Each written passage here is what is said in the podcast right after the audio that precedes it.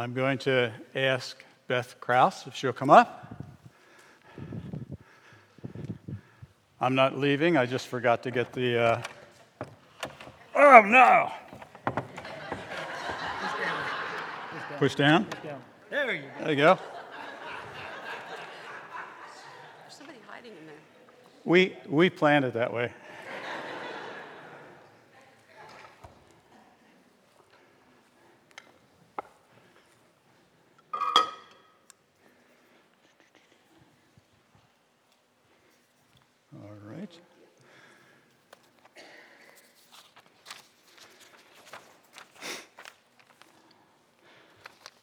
All right, well, after that excitement, a couple weeks ago we talked about the importance of daily devotions. And I asked people who had experiences they might want to share to get in touch with me. So the first person who did so was Bill Kirk, and we heard from him last week. And the second person to contact me was Beth Krauss. And... she actually wrote hers out, and when I read it, I thought, boy, it'd be great for the rest of you to hear this discussion. So that's what we're going to do here. And I always like it when people give me a few questions that I can float in case I'm short on my own questions, which I'm not in this case, but I'm going to take these two questions to start. So, Beth, when we talked about the significance of a daily quiet time. You responded very quickly in your note to me, but what came to your mind? What were you thinking about when we had that discussion? Yeah, so when I heard you mention that you would be interested in hearing people's stories, I immediately thought of what God has been doing in my life for probably like the last 3 to 6 months. Actually, I said a year when I emailed you, and then Steve said it was probably more like 3 to 6 months. That's what husbands are for. Yeah. So actually, in my entire life, I've never had a consistent quiet time, which is something that I'm sad about, but I've always lacked basically the discipline and the consistency to do that in my life. But as I got older and my faith matured a little bit and I had a family, I really saw the need for it, that I really needed it in my life. But with more children, time also became less as well. Mm-hmm. I knew that for myself that I needed to do it first thing in the morning because by midday or evening, my mind was just too bogged down by what the day carried. So I needed to do it in the morning. But the only problem being that I could never get up before my kids in the morning. So, yeah, I know. So I just started asking God whenever I thought of it, God, please help me to get up in the morning. I really need to do this. And I just, would pray for it throughout the day. And one day I did it. I got up before my kids, and I sat and I read the Word and prayed and started to do it more and more. It became a habit, and it started quite short. I would read a psalm and a chapter in Proverbs, and then I would pray. And, so I started doing it. All right. Well, so then you did it for a period of time. It became more of a habit. What else did you notice in your life that was taking place that seemed an outgrowth of that? Mm-hmm. Yeah, so in the first couple weeks, it was kind of just getting started. It was becoming a habit. And I did it at first because I knew that I needed to do it. I knew that I needed it in my walk with God. But then as time went on, I found that I really was looking forward to it in the morning. It became a very coveted time to me. So in the first few weeks, I didn't notice much fruit from it. It just became a habit, something that I was doing. And then I would say after a couple months of doing it, I really started, my heart really started to change. Other passions that I have in my life that are inherently good things, I noticed they started to kind of slide into the background, and that my passion for Christ and for knowing Him really became front and center in my life. my thoughts and my motivations throughout the day were more aligned with God and with what the Word says. I had my desire to serve others really grew, which in turn lessened the time that I had to think about myself and my own problems. Having a daily devotions, it didn't take my problems away, and God didn't start answering all my prayers. But the changing of my heart kind of made those things seem a little bit smaller. I just wasn't thinking about my own needs as much.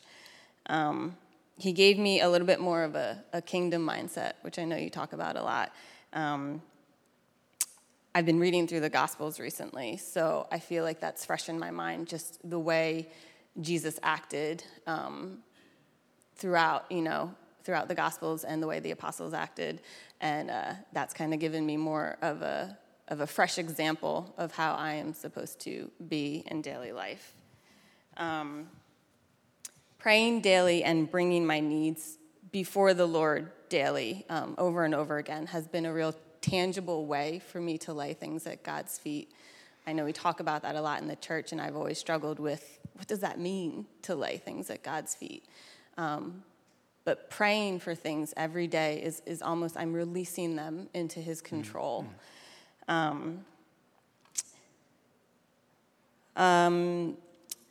other thing, too, is that I'm learning about myself recently, that I'm a very strong-willed person, and daily time with God has been an opportunity for me to submit my will to Him every day.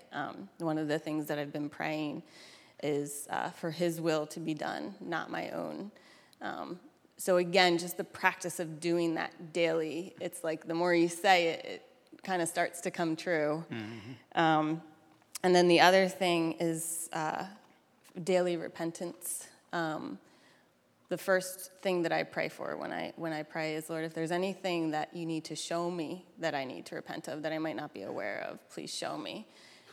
So just the daily act of asking the Lord forgiveness for my sins. Mm-hmm. Well, that's great. That sounds like a lot of important things happening. And that you didn't actually use the term, I think, but you have a sister, I think, in our congregation, right? I do. And she talks many times about control and giving up control, and it seems to me you're also talking about that when you talk about your own will submitting to God. Mm-hmm. So, well, that's excellent. So even though you're a busy mom with 3 young children, this has become a priority in your life, maybe in part because you have 3 young children. You recognize that you can either turn to the Lord or go crazy. Amen. Yeah. Yes. Well, excellent. Thanks so much for sharing with us. Thank you.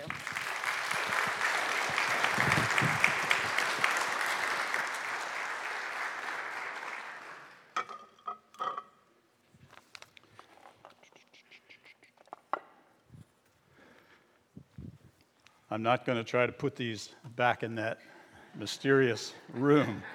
I'm going to avoid that. All right, we started a few weeks ago talking about prayer, and I want to spend a few minutes reflecting with you today. We have communion this morning, so our time is somewhat limited. But I want to start on an issue that we'll talk about for a few weeks here. And it is the problem of unfulfilled, unanswered prayer. And that's a big issue.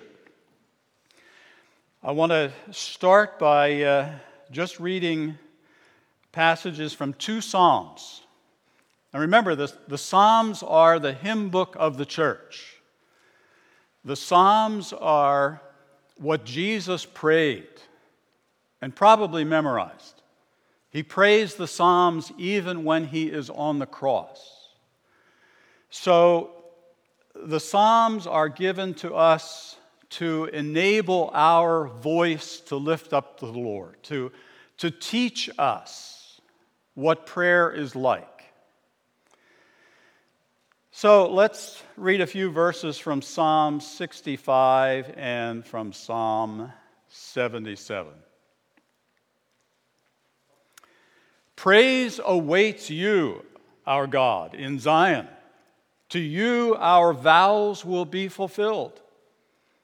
You who answer prayer, to you all people will come. When we were overwhelmed by sins, you forgave our transgressions. Blessed are those you choose and bring near to live in your courts. We are filled with the good things of your house, of your holy temple. And I love that description in verse 2, don't you? You who answer prayer. That's the character of God. He hears and he answers prayer. All right. Psalm 77. When I was in distress, I sought the Lord. At night I stretched out untiring hands, and I would not be comforted.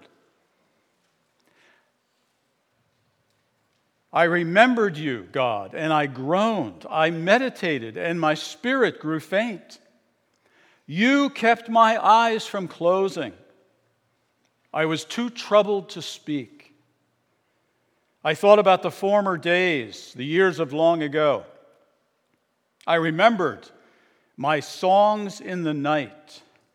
My heart meditated, and my spirit asked, will the Lord reject forever? Will he never show his favor again? Has his unfailing love vanished forever? Has his promise failed for all time? Has God forgotten to be merciful? Has he in anger withheld his compassion? Well, that's quite a contrast. To understate it, right? From this triumphant, you, God, who hear prayer and answer prayer, to God, where are you? What has happened to your love? Have you forgotten how to be merciful to me?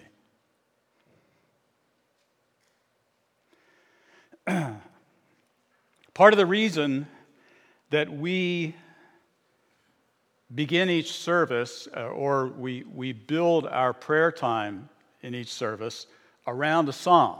Some people wonder, well, why would you do that? Part of it is because we need the honesty and integrity of looking at all of the psalms. Do you know that more than half the psalms are psalms of lament? They're psalms of sadness, of perplexity, of asking God, what is going on with you, God? That's what Psalm 77 does. Well, we'll talk more about laments, I think, at a future time and about the Psalms, but I wanted you to see and to feel this contrast. You can feel it, right? Because you've probably been there. Some of you are in Psalm 77 this morning. Some of you have been there for years.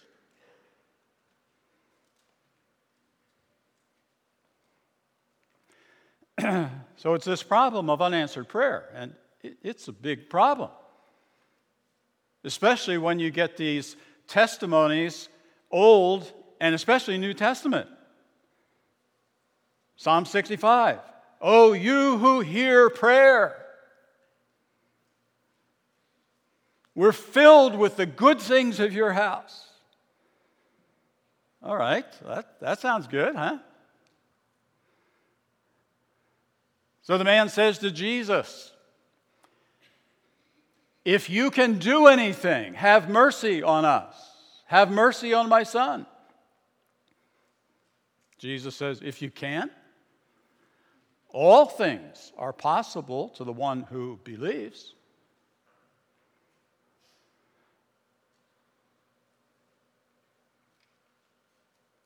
Seek and you will find. Ask and you will receive. Knock and the door will be opened. Because everyone who seeks finds. Everyone who asks receives. Whoa, that's pretty good.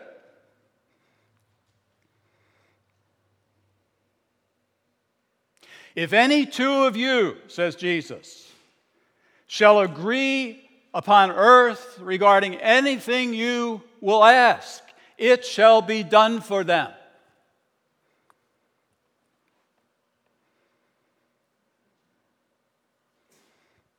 And then you pray and you don't get an answer?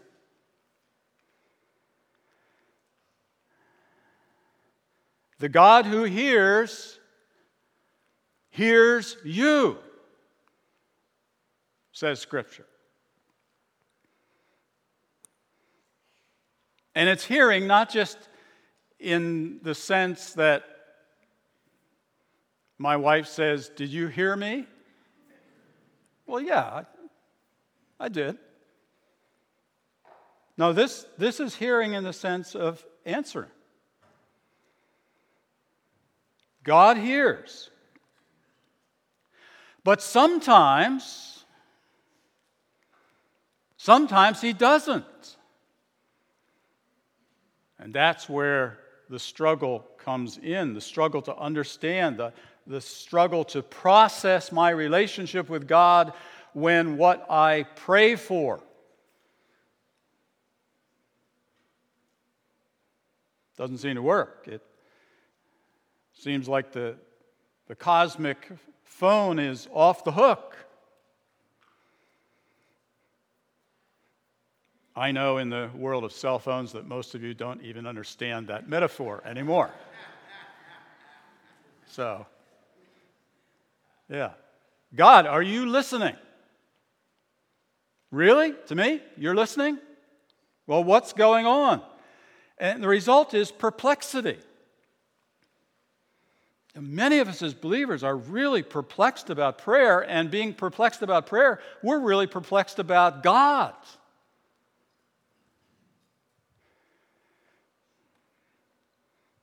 And that perplexity shows up anywhere from just a sort of cynicism about prayer. Yeah, all right, sounds good, but doesn't seem to have helped me. To a sense of guilt, I must not be doing it right. Or outright frustration and anger against God. I'm giving up on God. He has not been here for me. Maybe other people he hears, but he's not listening to me for whatever reason. I don't know what's going on here. So we need to talk about that, I think, for a while. And a disclaimer right up front. There are mysteries here that we will never solve. Okay? So that's the disclaimer up front. On the other hand, there are things that we can say that may be helpful to us, and Scripture says some of these things. What Scripture says is, this is the easy level to start out. The easy level is that there are some prayers that are inappropriate.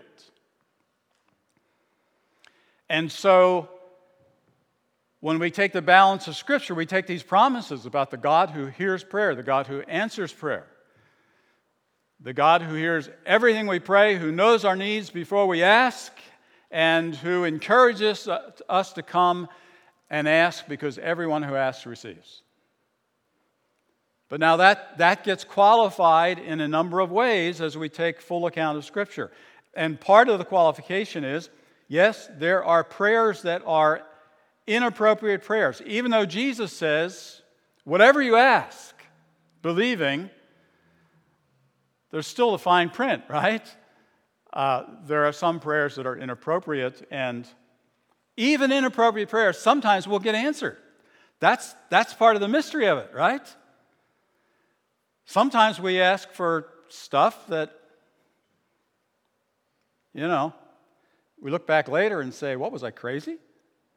And God appears to answer that sometimes. But sometimes He doesn't, and it is really a problem with us. So let's talk about a couple categories of inappropriate prayers. So it's sort of a checklist. When we start out and we're wrestling with our perplexity, it's fair to come back and say, well, is there something about the way I'm praying that is inappropriate in itself? It's not the answer to all the problems of unfulfilled prayer, but it's a place to start, right? So let's think about a couple things. What about double-minded prayers? Jesus' little brother James wrote one letter for us that's included in our New Testament. And he talks about this in chapter 1. He's talking to people who are struggling with troubles, tribulations, and they don't know how to process that. And so James says, well, if anyone is struggling with those kinds of things, let that person ask from God, ask for wisdom. Remember, wisdom is living God's way in God's world. So James says, ask God for wisdom about how you are to step through your particular tribulation. And it'll be given. God will not say, well, you know, you've been acting stupidly or whatever. No, James says God is happy to answer that prayer. But he says, let that person ask in faith, believing, because if you ask in doubt, he says, then you are a double-minded person. That's an interesting image, right? Like you got two brains and they're going in different directions. And James says that person is tossed to and fro, back and forth. He's double-minded. And he's unstable. And he says, let not that person think that they'll receive anything from God, because they don't ask with single-mindedness in prayer. So you can probably think about places where you've been double-minded, maybe, right? Maybe places where you prayed, Lord, I want guidance from you in resolving this situation in my life. But in our minds, our double minds, we have small print appended to that request. Say, Lord, show me the direction, but small print, these are a couple directions I don't want to go in. But please direct me, right? That's double-mindedness. One of the greatest examples of double-mindedness that I think I've ever read is from the Confessions of St. Augustine, which takes you back to the 4th, 5th century. And he's one of the greatest theologians and churchmen in the history of Christianity. And he wrote his Confessions, which talk about his own experience in coming to Christ. He grew up with a pagan father and a Christian mother. She prayed for him faithfully, but in his early years, St. Augustine went the way more of his father. And studied pagan philosophy and taught pagan philosophy. He was brilliant. And then his mother's prayers began to catch up with him. and his heart started to incline more toward Christian faith and following Jesus. But one of the things that held him back was he had a mistress, and he had that sensuous, lustful side, and he realized that to come to faith in Christ would mean that he'd have to change his lifestyle. And so he tells us that in that period of time of transition, he would pray, God, make me holy, but not yet. I love the honesty of that prayer, but it is definitely a double-minded prayer, huh? Well, James says that's inappropriate. That's not going to get answered from God.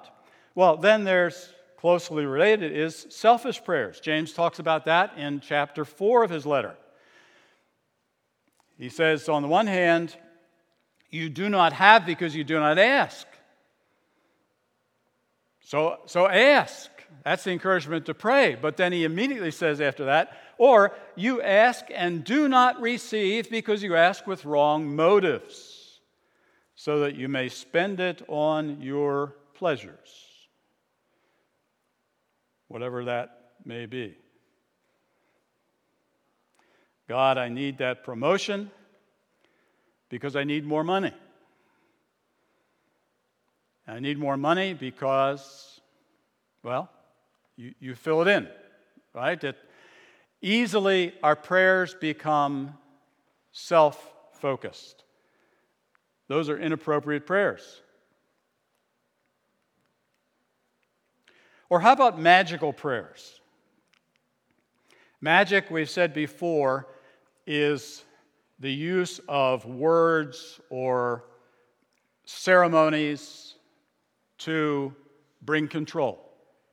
Back to that, right, Beth and Christine? Yeah, magic is that notion that in a random, uncomfortable world, I can somehow get control of powers and processes that are bigger than me, and I get some security out of that. So here's a book that just popped up on the internet, and I thought, oh, that's interesting. The Magic of Prayers. 70 powerful prayers to manifest what you desire.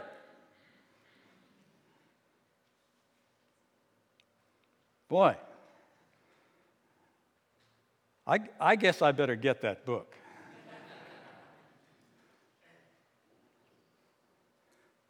Magical prayers. Sometimes we pray inappropriately because what we're really trying to do is grab control. And we may not think of it as magic, but that's the root of it, friends. It's a very ancient idea that you can do these things. And the resurgence of witches, that movement in our own culture, is just one of the indications that sort of an approach to the universe never dies out. Sometimes it goes underground for a bit, but it never dies out. And we're seeing a resurgence of it. And the problem is not just that there's witches out there that work with magic, but that we can get those same ideas in our head as we think about our relationship with God. And the last thing I'll mention is, I went back and forth on what to call this. I think I'd just call it naive prayers. So, I mean, here's an example, right? How about, there's all this money out there, you know? Not in my wallet, not in yours, but there's all this money out there. And there's people going into Wawa every day, and they go to this machine in the corner, and they put money into it, and pretty soon then we'll hear on the radio or the TV that the Pennsylvania lottery has grown to some ginormous amount that I couldn't even count that high, And all you have to do is you buy a ticket and, you know, you have a chance to do it. And people are dumping money out on this. Now, so how about this? So how about if I say, well, you know, I believe God is sovereign. He can handle this. I'm a Christian. I don't think it's a chance universe. That's what these people think who are buying a lottery. I don't think it's a chance universe. God, I think you're in control of all these things. So here's what I'm thinking. I got some credit cards that really need paying off. And it would be nice, too, if I could clear off the mortgage on my house. And, you know, if I won this week, I could do that and lots of other really good stuff. You know, I think Grace Bible Church really needs to renovate the gymnasium. The building's getting old, and we could just use it better. That part of this story is true, by the way. In case any of you win the Powerball. So here's a prayer, right? God, you have all the power. If I just buy a few of these tickets, and you'd be pleased to grant me the winning ticket, you know, I could handle a few of these little needs of my own, and I'm a generous person. I'd be happy to fund the renovation of the gymnasium, or I'd do something else good. I'd give thousands of dollars to Samaritan's Purse, or Now, what's wrong with that? Well, we don't have time to talk about all the things that are wrong with that. There's a lot wrong with it. And let me give you what I think is the root problem. The root problem is that whole approach, which is coming to dominate so much of our culture, is an approach which is based on an assumption that what happens in the world is arbitrary. Good fortune hits some people and not others. You've heard of Lady Luck? Lady Fortune? You know that the Romans worshipped a goddess called Fortuna. Fortune.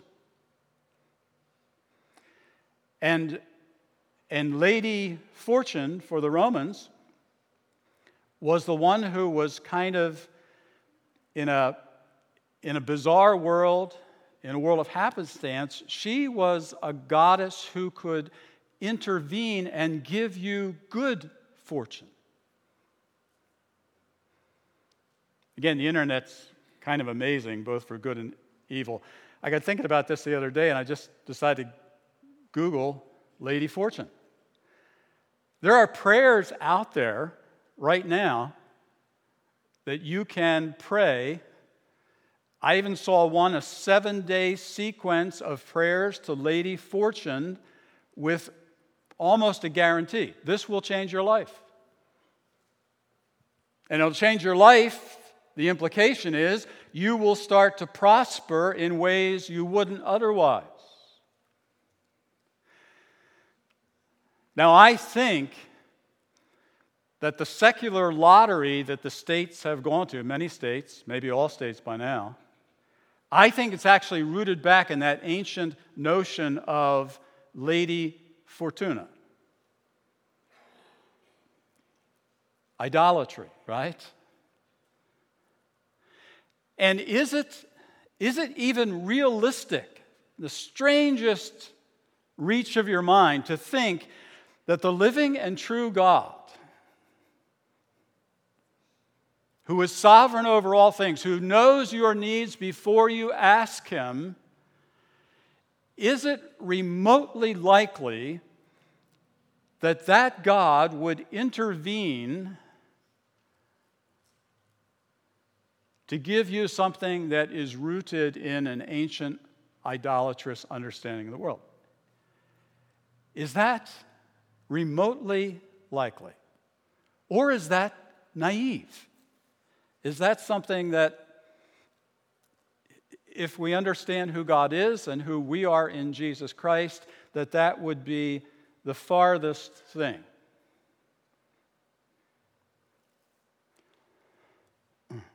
So, we actually talked about this at the seminary years ago. What would happen if somebody came to us and said, "We just won the lottery, we want to pay off all your debts"? We talked about that seriously. And we decided that it was a gift that we could not accept. Were you part of that discussion? Todd and I were on the faculty together. Those are naive prayers. And there's other kinds of naive prayers that if we think about who God is and who we are and what the world is like, that it's highly unlikely that God is going to answer those prayers, right? Those are inappropriate prayers. All right, yes, but having said all that, suppose a young mother contracts cancer and the whole church gathers and prays to God on her behalf. But in spite of all these prayers that are not selfish, that are not naive, that are not inappropriate in any way, we do that, and in spite of all, we have a funeral.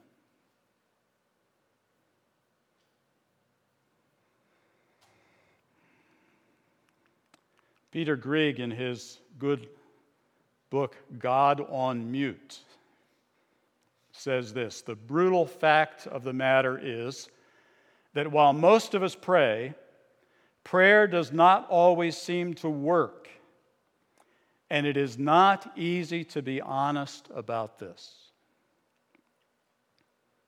That's why we need to read the Psalms. That's why we need to talk together about when prayer does not appear to work. And when there's nothing that we can perceive within ourselves that would block an answer to prayer. That's what we'll try to do next week. So think about it. Reflect on it. Let's pray.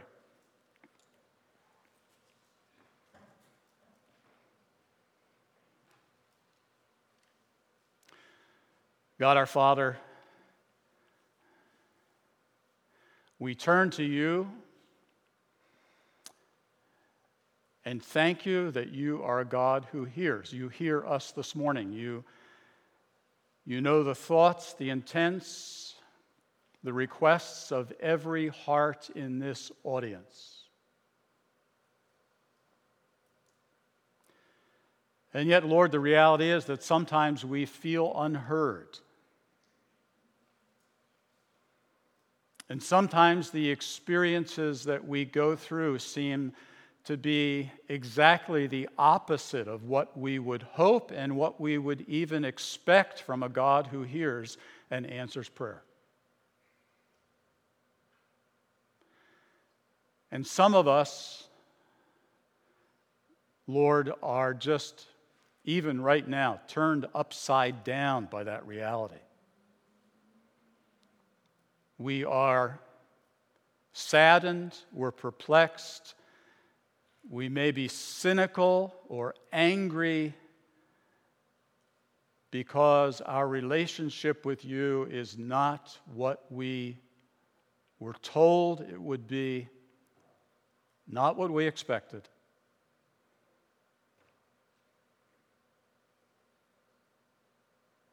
And it's painful for us even to acknowledge it or to talk about it. So, Lord,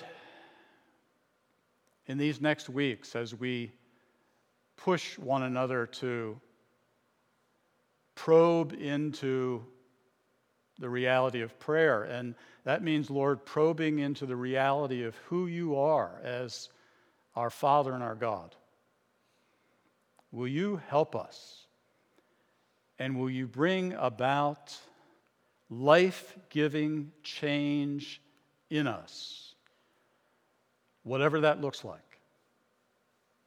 Because we ask it in the name of your Son, our Savior and our Lord, Jesus Christ. Amen.